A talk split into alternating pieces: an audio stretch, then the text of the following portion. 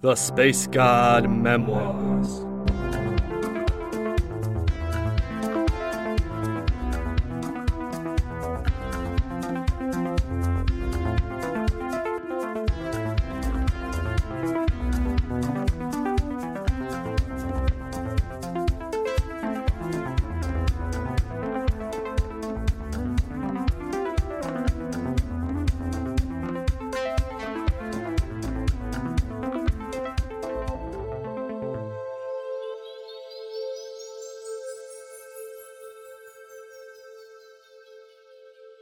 Episode 19.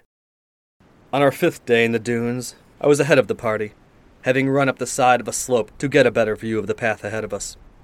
I stopped as I reached the sandy top, gasping for breath. I reached into my canteen and took a swig of much needed water. One glance from up here told me we were headed in the correct direction. To my right were the toothy outlines of the Black Mountains where Balnar awaited. Still a good ways off, but we were making progress. I peeked behind me.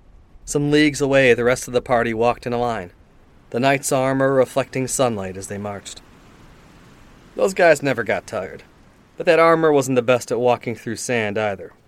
Looked like they'd catch up with me in around 30 minutes. I guess I could wait. As I turned away, I saw her. She stood upon the height of the next dune over, her blue figure in stark contrast to the whiteness all around her hair billowing upon the winds along with her pale cloak. At first, I assumed she had to be some kind of mirage, or hallucination of my mind, broken by stress and loss. But as I climbed towards her, she remained. I looked into Zirathra's otherworldly eyes, and it was as if I had woken from a dream. She said nothing, but gave me one of her infuriating half smiles. See! I shouted when I finally caught my breath. What in the scrag are you doing here? She responded with a look that was somehow both sly and innocent. Her hair and cloak stopped billowing in the wind, falling effortlessly into place. What am I doing here? She responded with a question, her voice as soft as I remembered, though I had no problems hearing her over the wind. Perhaps you should ask yourself the same question, Keph. What are you doing here? Oh, come on, I said. You gotta know that. They forced us along, those scraggers. Me and Rayleigh, after they killed Burge. Took our ship and made me fly them out here. But you were on that ship, weren't you? And there in the courtyard, whispering in his ear. Part of the prince's dug a crap mission, whatever it is. Perhaps, she stated, her expression not changing. Know that I am not in his employ, nor do I owe Ophiro any loyalty.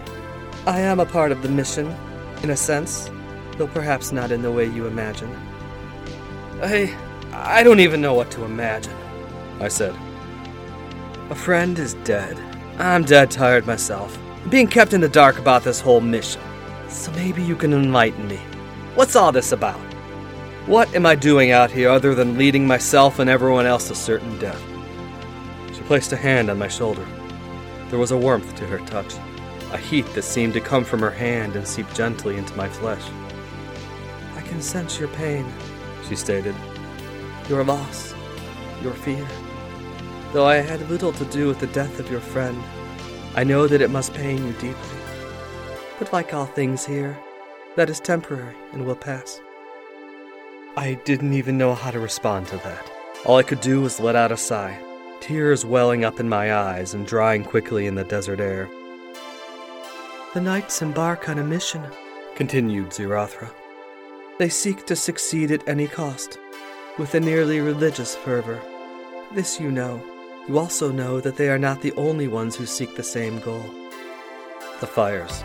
I've seen them the past few nights. Yes. A goal may be readily ascertained if you know who seeks it. If your reluctant companions will not share the truth with you, perhaps the others will. What, are you suggesting I signal them? Go out and find the fires? Do what you will. You are a man of more talent than you realize. Fine enough, I nodded. Are you going to help? It is not my place to do so. Not at this moment. Of course, I said, rolling my eyes. Cryptic as always. Seems like you're everywhere you need to be. But come and go as you please. Just vanished on me outside of Ganadria, leave without a goodbye, but then you end up in a king's court and out here in the forsaken wastes. Let me guess, you're some kind of goddess. She let out a giggle. I do not believe in your primitive superstitions. I could speak to you for many days about what defines a deity. Suffice to say, I do not meet those requirements. I am who I am. How much of that you learn depends on how well you get to know me, Keph. But I don't know you. You just keep talking in riddles, give me all sorts of dugga crap without a single answer. I wish we could be more candid in these talks, for certain, she said, flipping her hair. But now is not the place for such. That will come soon, I hope. It would be a pity to see you lost here. As I thought on her words, and looked outward at the distant black mountains, like the jagged teeth of some fallen giant, Zirathra was silent, save for the flapping noise of her cloak in the wind. That too stopped. I looked to where she stood. Zirathra was gone, vanished like the mirage I had first thought her to be, leaving me with a jumble of questions and absolutely zero answers. That was starting to feel like a pattern for Z. Seconds later, Bakibra came marching up the dune, followed by the others. My brief interlude with Zirathra faded like a dream upon awakening. Night once more descended upon the dunes. As most of the others were deep asleep, I heard the faraway sound of voices, caught in an echo on the wind. Like before, I spotted the red glare of a fire upon a distant dune. I paused a moment, glancing about at the silent tents of the knights, all probably deep asleep. There was a faint light from the royal tent, where they had been keeping Rayleigh since our little escape attempt. I had barely seen her when we weren't marching, but I guessed it was better than her being around creepers like Allian. The only other person up was Sir Saminar, who stood at the far end of the camp on watch. Of all the people here, that big log was the least likely to spot me. I thought of Z, of our talk. If it had actually happened in some place other than my mind, why was I here? Why were any of us here? I knew it all had to be connected.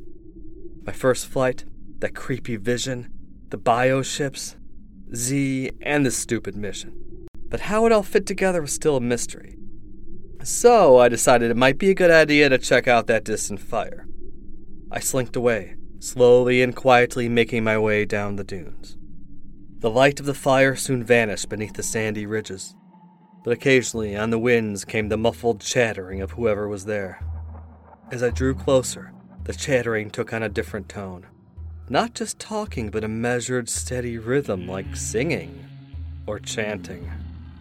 I kept low, creeping up the ridge of the dune like a hunchback, trying to keep as quiet as possible.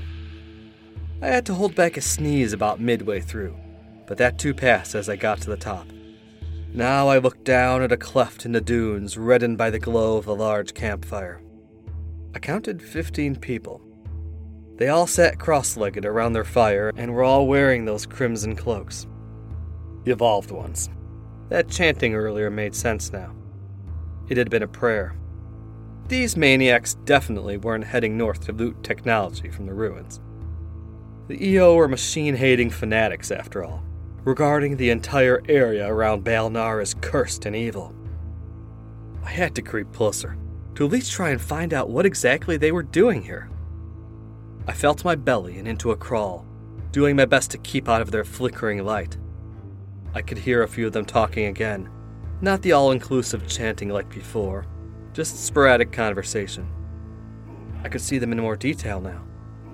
All of them were warriors, men and women in crimson ceremonial gear, runes sewn onto their cloaks. Five in their company even wore those plastic looking breastplates, and I could see those pikes of theirs off to the side. Yeah, these were the same nut jobs from down in the river towns, maybe even some of the same faces. One of them, though, was unmistakable, sitting at the opposite end of the fire from where I hid. Trevos the Slayer. He sat there, a bit off from the others, glancing into the blaze with a distant expression, his chiseled features looking even more heroic in the red glow. He said nothing, but moved his blade slowly across the palms of his open hands, caressing it like a loved one. I waited in the shadows, keeping completely in the dark as I listened to the sporadic chatter of the others. Trevos kept silent. Are you certain you're ready for the trials, Brother Gobe? said one of the acolytes to another. I could hear the condescension in his tone. Just like you, Brother Fenard. I passed the tests and felled my opponents, responded the one called Gobe. But the goddess was not at your village, said Fenard. We were among the blessed, seeing her gleaming visage, hearing her words of wisdom. I am as worthy as you, Fenard. Your words will not dissuade me, if that is your goal. Gobe stood up. I felt myself inching backwards towards the shadows at the thought of him spotting me. I will make the journey, same as you. I will climb their tower and pass their trials. When I walk among the gods, I will look down on you and laugh. My first thought was, sheesh, what a couple of Morga munchers.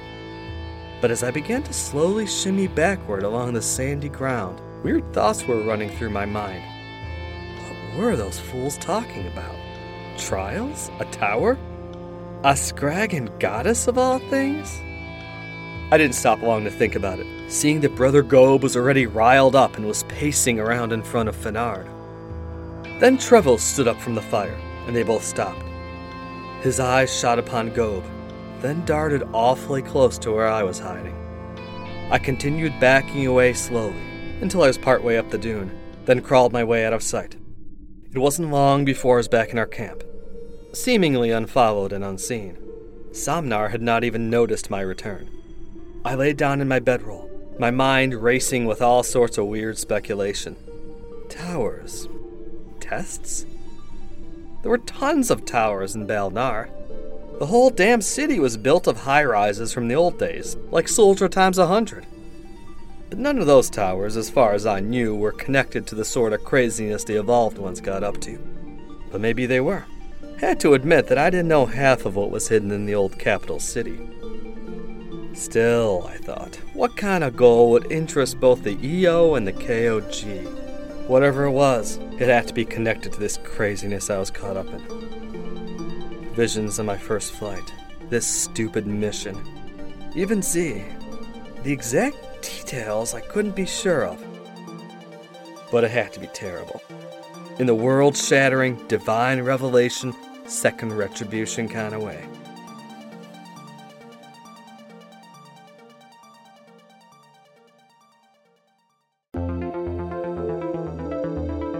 Thank you for listening to this episode of The Space God Memoirs. Space God is written, performed, and produced by A.M. Arktos. Original musical score by Alphacolors. Various sound effects created by Industrial Strength Records Incorporated. Please support this podcast by following, rating, and sharing on your favorite social media site. For further info on Space God, its creator, and various other opinions, musings, and thoughts, go to www.spacegodmemoirs.com or follow me on Instagram, Twitter, or Facebook. If you enjoyed the Space God Memoirs, please consider supporting us by becoming a patron. Check out the Patreon link in our description to learn more.